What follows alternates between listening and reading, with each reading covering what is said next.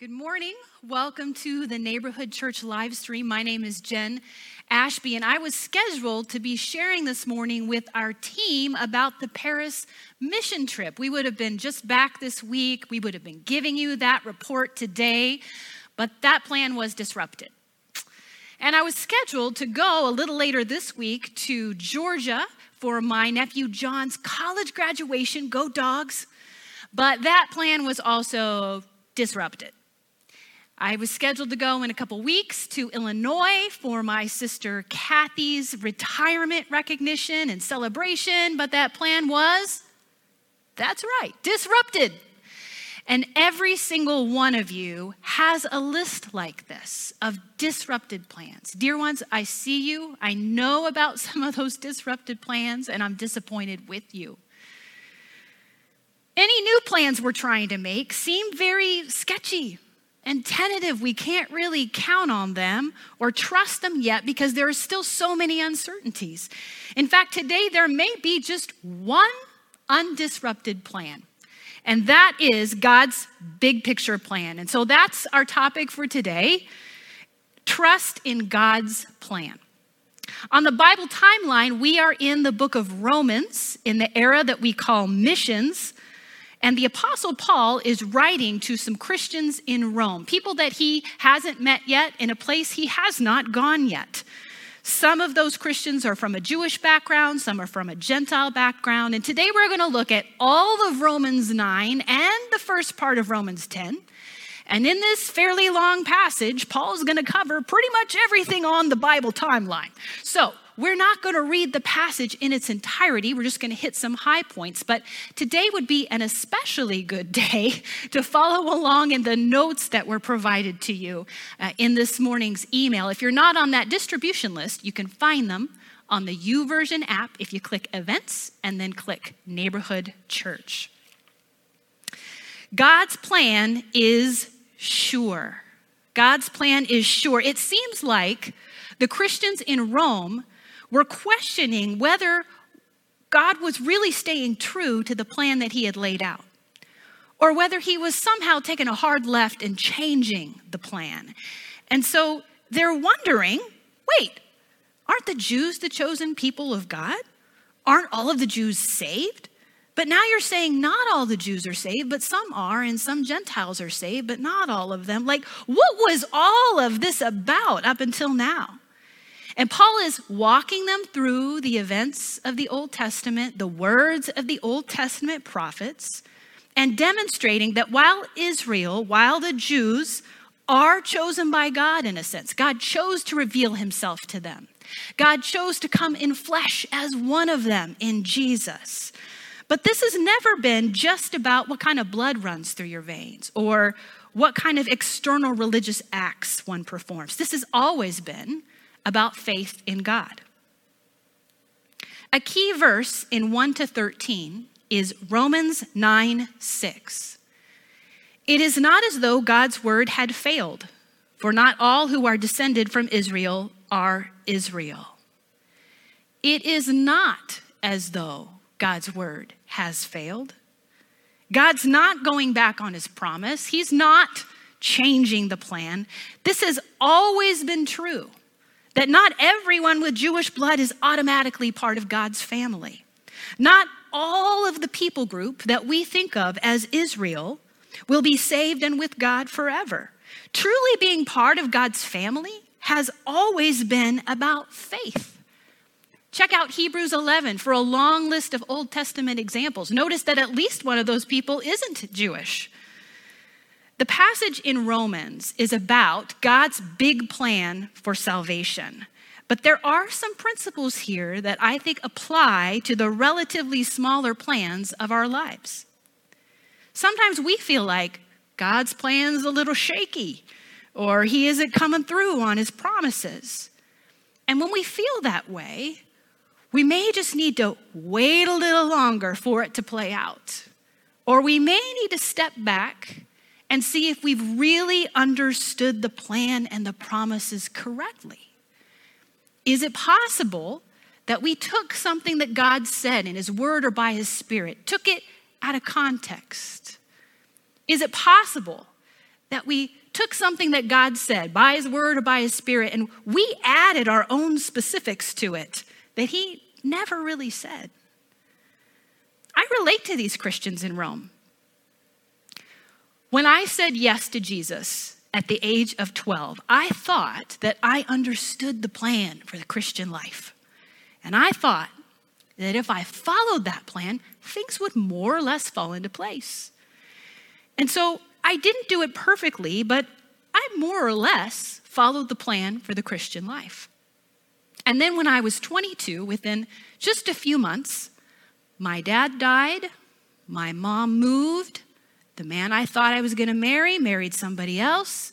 Many of my college friends scattered after our college graduation, and very few things were falling into place. And I was so disoriented. Had God's word failed? Had he abandoned the plan? Was he not fulfilling his promises? None of that was the case. I just hadn't really understood his word, his plan, and his promises. And it took me a long time to get reoriented around the reality that God's actual plan is absolutely sure, and I can trust it. God's plan is sure, and God's plan is good. It's good. It seems like the Christians in Rome were questioning whether God's plan was good, whether God himself was good or just or fair. I mean, if some people get into God's family and some people don't, is that good? Is that fair? A key verse in 14 to 18 is Romans 9:14. What then shall we say? Is God unjust? Not at all. What we have to remember is that no one deserves to be welcomed into God's family. That's what the earlier parts of Romans were about, if you'll recall. No one's earned it. No one's entitled to it. God doesn't owe anyone anything. The theme in these 5 verses is God's mercy. In the NIV translation, you'll see the English word mercy 5 times in 5 verses. It's by God's mercy, by his goodness, that he makes a way for anyone to enter into his family. God is good, and his plan is good. Now, if you're reading these verses on your own, I don't want you to get stuck on this reference to Pharaoh in Exodus. You remember this story when Moses goes to Pharaoh and says, "Let my people go," and Pharaoh doesn't, and there are terrible consequences. And in the midst of that, the scripture says that God hardened Pharaoh's heart. And so here in Romans, it seems like these Roman Christians were wrestling with this reality. Is a God who hardens someone's heart and then punishes him for it good? Is that fair? But when you look really closely at the story in Exodus, what you will find is an example of what Paul talks about in Romans 1. Where it says that some people are so determined to sin.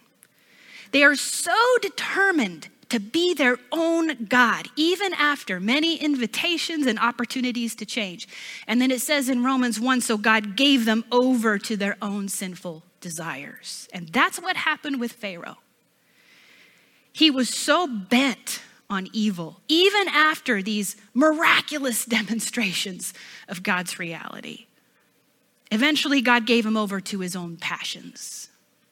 And that doesn't mean God isn't good or fair. He's more than fair. He's merciful. Again, this whole passage in Romans is really about God's big plan for salvation, but some of these principles also apply to the more specific plans in our lives.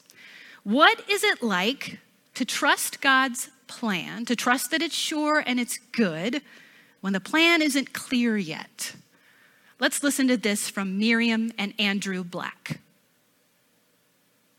Hey, Neighborhood Church, I'm Andrew. And I'm Miriam. And we're reporting to you live, sort of, from the guest room of our house, which is now Miriam's makeshift office. And Jen asked us to talk a little bit this morning about actively waiting for God's plan, what it is like to be in that process of not knowing what your next steps are going to be, but at the same time, trusting that what God has in store for us is sure and good. And what we're going through with our family situation right now over the past year is really making us think a lot about this these days.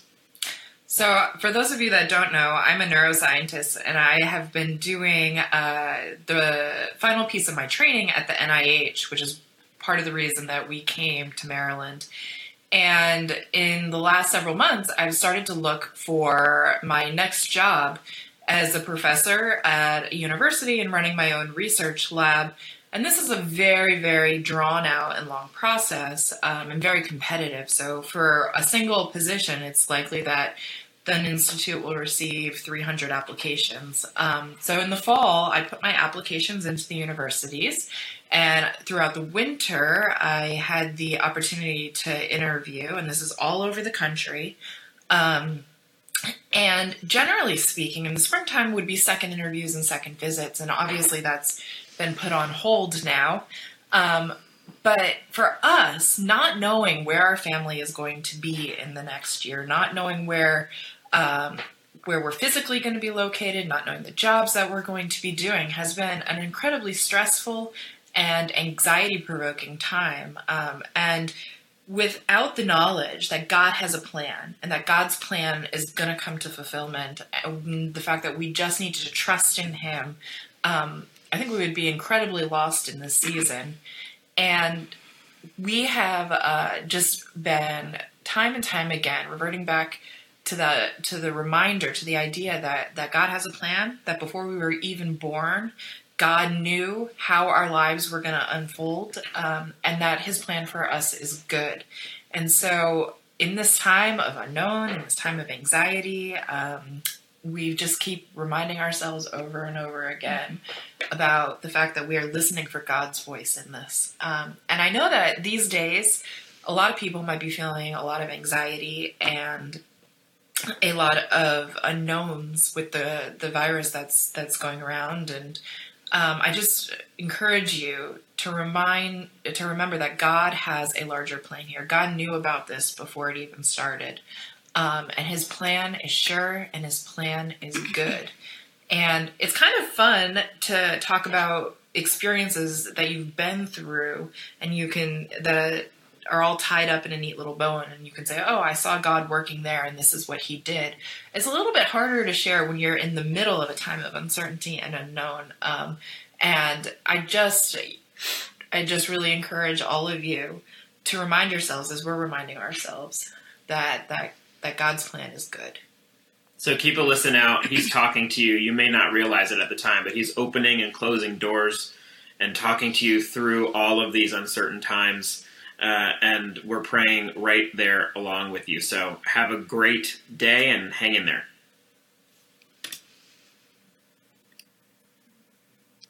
Thank you, Miriam and Andrew. It's challenging to trust in God's plan when it's not clear yet. And that's part of what makes this next piece so true. God's plan is sure, God's plan is good, and God's plan is God's. Some of the Christians in Rome didn't like the idea that God was saving some people they didn't think deserved to be saved. Some of them were not real psyched that God was welcoming into the family some people that they didn't really want in the family. And God says to them, "This is not your call. You are not in charge." A key verse here is Romans 9:20. "But who are you, O man, to talk back to God? Shall what is formed say to him who formed it, 'Why did you make me like this?'"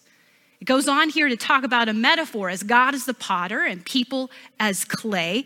But don't take the metaphor too far. Of course, you are more valuable to God than a lump of clay. We're called God's dearly beloved children. Jesus said, "You're my friends." But the point here is that we're not equals with God. We are not peers. And God doesn't need our approval for His plans. This is very hard to swallow when we are absolutely sure that we know what is best, and God does not seem to be jumping on board to make it happen. Less than 3 years ago, my mom was at the end of her life.